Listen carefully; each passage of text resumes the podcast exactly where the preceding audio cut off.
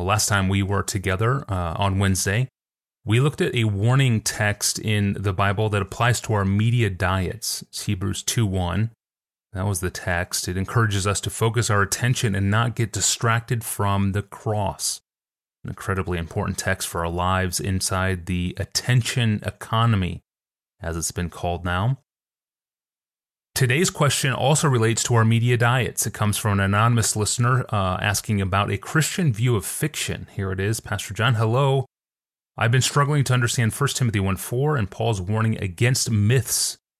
What implications does this verse against ancient myths have for a culture like ours, full of contemporary myths and fictional storytelling? Uh, Jesus told stories. C.S. Lewis wrote great fictional stories. Harry Potter is a best selling series of contemporary mythology. So, how do we view our own cultural myths, our, our captivating novels and superhero movies and long running TV series, considering Paul's warning to believers to not be devoted to myths? Do we face a spiritual danger in our fiction today or not? That's a good question. Yeah. It's a good question exegetically uh, for what Paul meant and and we want to start there and then relate it to some things today. So let's put the New Testament word myth or Greek mythos, it's the very same word in Greek. Let's put it in front of us. It's used uh, five times in the New Testament, four in Paul and two or one in uh, Second Peter. So here they are.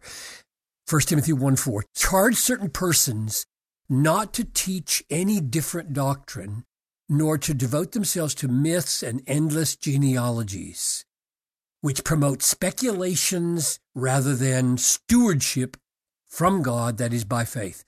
1 Timothy 4 7. Have nothing to do with irreverent and silly myths.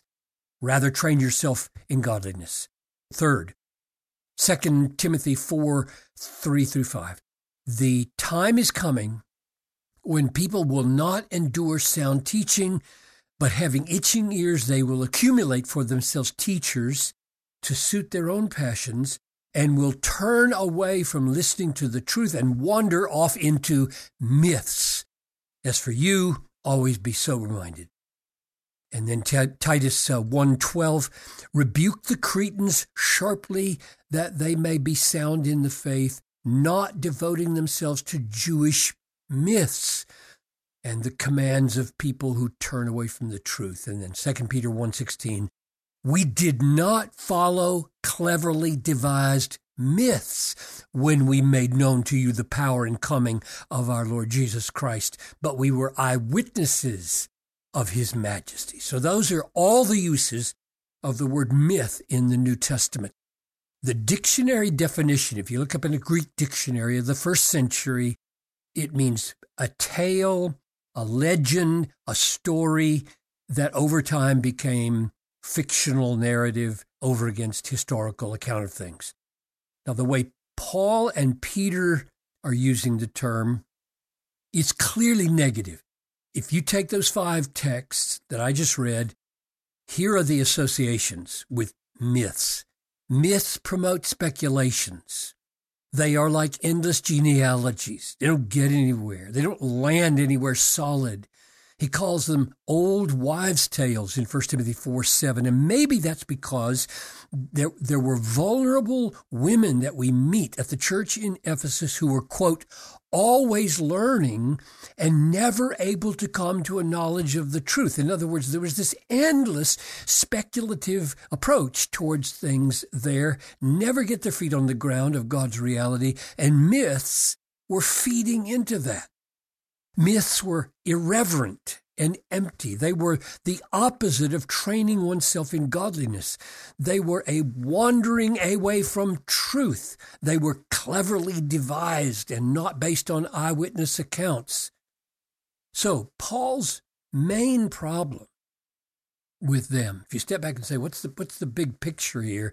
His main problem with them is that they they weren't serving what he calls the oikonomia, the household plan of God, namely the upbuilding of faith. Hmm. I think that would be his summary criticism. These are not doing what God means to be done in his house. Build people up in faith. Give them a firm place to stand and make their faith strong.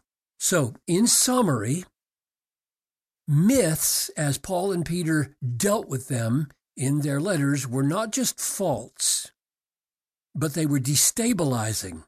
That is, they, they didn't result in helping people plant their feet anywhere in God's reality. They promoted speculations, endless openness, uh, never coming to a knowledge of anything. Like old Chesterton, he's, he said, there, there's a good reason to open your mouth in other words, be open minded, but but you open your mouth in order to bite down on something.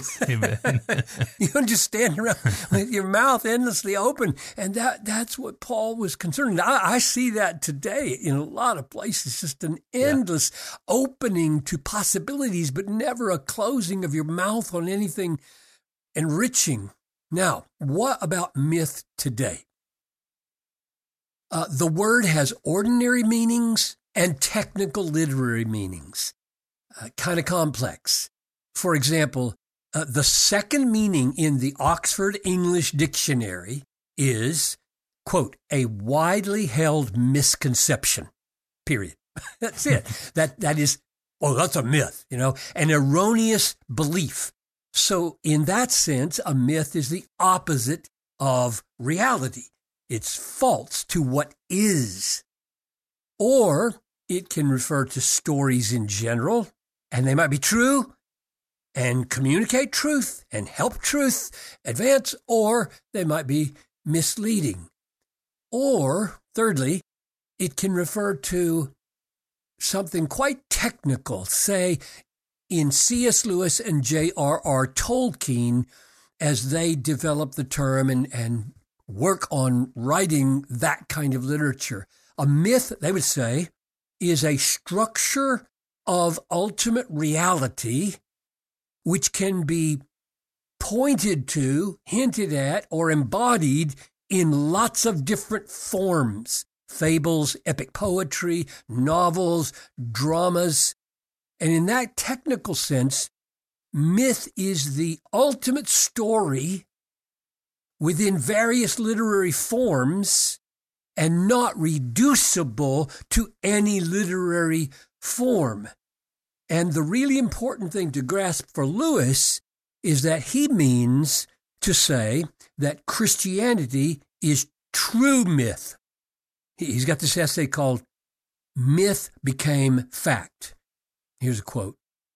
This is Lewis. The heart of Christianity is a myth if you stop there, that'd be heresy, right? Hmm. I mean, yeah. given the ordinary meaning of the word. The heart of Christianity is a myth, which is also a fact. The old myth of the dying God, without ceasing to be myth, comes down from heaven, the heaven of legend and imagination, to the earth of history. It happens at a particular date, a particular place, followed by definable historical consequences, close quote. So that's Lewis. So let's step back now and ask about whether myths, as Paul used the term, and as many use it today, is a problem or a danger for Christians who love the truth. What really is, that's what I mean by truth, what really is God and all that God has revealed about his thoughts and his ways, his view of things. Not just what human imagination can make up, but what God says is real. Paul's warning uh, was that myths were leading people away from the truth and thus destroying people. They were, in fact, creating an indifference to the truth as anything fixed and stirring up endless speculations. They were fascinating. They were intriguing people, but not helping them land them anywhere. And, and I, I get nervous when I'm around people who constantly use the word, oh, that's intriguing or that's fascinating. And they don't ever use categories of truth, right, mm. wrong, good, bad, beautiful, ugly. It's just intriguing. That I think Paul was dealing with that all the time in, in Ephesus, evidently. They don't get their feet on the ground of truth and they're not stable with a clear sight of God and his ways and his will. So that is what we should watch out for. That's the way I would sum up the, the issue today. The use of stories to lead away from truth and to use the stories to destabilize people by replacing the very concept of firm, true, stable reality with open endedness, that's always going to be a problem. Ever learning, never coming to a knowledge of the truth. And that might happen through novels or TV dramas or movies or theater. Do they serve the truth or lead away from it and diminish the importance of it?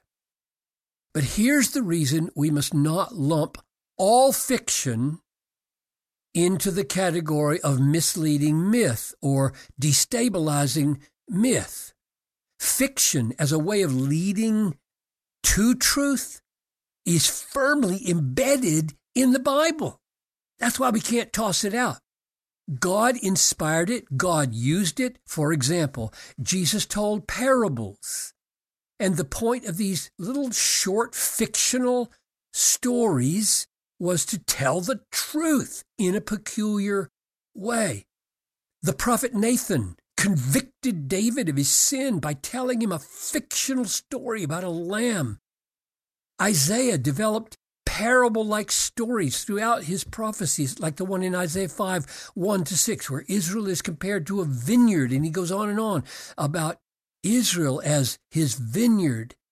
In fact, the Bible rings. I mean, literally rings on every page virtually with hundreds of similes and metaphors, which you could describe as tiny fictional pictures of things. Hmm. Jesus says, I am the gate of the sheep. That's, that's a little tiny piece of fiction. I am the gate of the sheep. Um, or in Revelation, Jesus says to his obedient people, I will make you a pillar in the temple of my God. That's a little piece of fiction that tells a glorious truth. I don't expect to be Lot's wife made out of, of marble in, in the kingdom to come. It's a picture. It's a fictional picture of something glorious and real. These are what you might call micro fiction, clearly intended to lead us to the truth so, not all fictional storytelling is anti truth. So, how shall we be discerning? And I would ask at least these four questions. Number one, what kind of literature or drama are we reading or watching? Do we know it's fiction or nonfiction? Two, do we know how fiction can tell the truth or mislead? We need to be aware of both and, and not be sucked in to a view of the world that distorts reality as God intends it to be known. Measure the fictional portrayal of non fictional reality by the reality revealed in God's Word. Third, does it increase or clarify our knowledge of and enjoyment of the truth? Do we understand reality better? Do we feel about reality the way God intends for us to feel about the reality being spoken of? And fourth, does it leave us with a greater love for truth, love for truth, not just knowledge, but love for truth? Or does it destabilize us and make us more uncertain about the very concept of truth, suspicious of truth, confused about truth? The apostle Paul says in 2 Thessalonians 2:10, people are perishing because they did not welcome a love for the truth in order to be saved. So he didn't just say people are perishing because they don't know the truth. He said they're perishing because they don't love the truth. Our, our salvation hangs on loving the truth. That was Paul's great concern with myths in his day. They were leading people away from truth and they were undermining the very value of truth and they were knocking the foundations from under faith and godliness. And so they were destroying people. And yes, that can and does happen today. Yes, good caution here, Pastor John. Thank you. And thank you for joining us today. You can ask a question of your own, search our growing archive, or subscribe to the podcast, all at askpastorjohn.com. Well, every Christian will continue to struggle with sin. We know this, and that's why Jesus taught us to pray for daily forgiveness. And if that's true, that we will never live a sinless day in this life, how on earth can we ever attain to a good conscience?